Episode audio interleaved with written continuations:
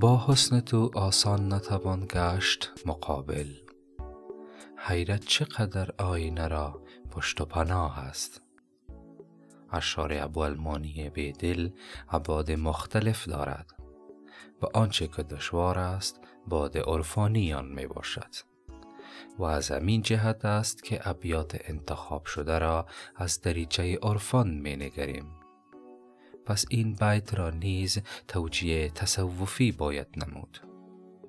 عارف به این حقیقت پی برده است که به مقام حیرت رسیدن کار دشوار است، زیرا مجاهده و ریاضت می خواهد تا قلبش مستعد تجلی جلوه ها گردد و باز وقتی که با حسن معشوق مقابل می گردد، اگر حیرت که محویت است به دادش نرسد و چشم آینش امتیاز داشته باشد، هر روز جلوه تن عارف را به خاکستر مبدل می سازد.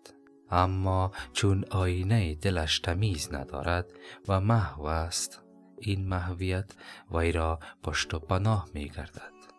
در جای دیگر چنین می فرماید: چه خیال است که در انجمن حیرت من گل کنی، آینه و ناز بدامان نکنی.